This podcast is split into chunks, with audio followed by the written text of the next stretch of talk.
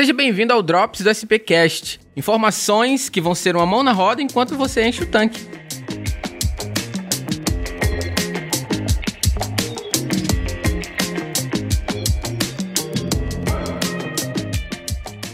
André, você sabe que eu sou blogueiro, né? Sim. Se eu fui agora pra Jericoacoara, no estacionamento, pagando a taxa, me reconheceram lá, eu já, né, já acho Que maravilhoso. coisa boa, hein? Não pediram foto, mas me reconheceram, é isso que importa. Isso significa que eu tô sempre com o celular na mão, registrando tudo, as paisagens, etc.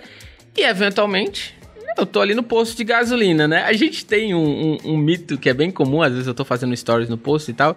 O pessoal fala, menino, guarda isso daí, vai pegar fogo, vai, vai explodir. Isso é muito comum meu pai dizer isso, né?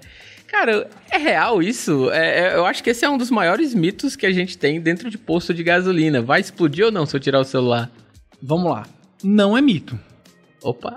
Isso é fato. Aham. Isso é comprovado. Tem diversos vídeos na internet que a gente pode pesquisar de pegar fogo no- no- na, na pessoa e realmente explodir. Realmente corre o risco de se acontecer isso, porque são ondas de rádio, né? Então elas podem sim entrar em contato com. Não é com o combustível, vamos deixar bem claro. O problema não é o combustível em si, o líquido combustível, gasolina, álcool, diesel. Sim, o vapor que sai dele tá? que é emitido pelos produtos.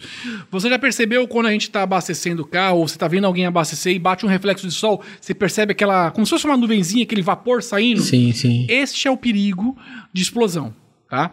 Isso para celular, para cigarro, para isqueiro, em si nem se fala, para lanterna, que não for preparada para isso, que Ou a gente tem as lanternas explosivos, mas isso não... Não é questão de fagulha. Não, não, de- não, é não. nada disso. Aquela é... brincadeira já fez na escola. Não tô vendo que você tem uma barba muito grande, ma- maior que a minha. Você pegar o pente, esfrega no, na- no cabelo, depois passa no Estática, braço né? a eletricidade estática. Ah, Então, essa eletricidade estática pode sim ocasionar uma explosão, sim.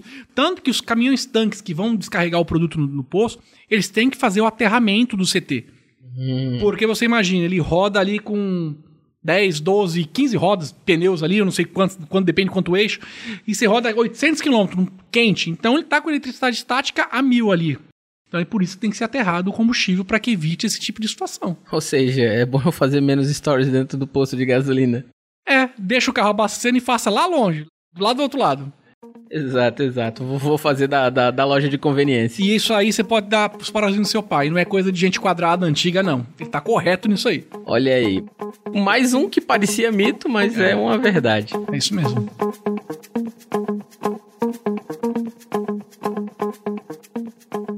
O SPcast é uma iniciativa da SP Combustíveis com produção da 20 a 20 produtora.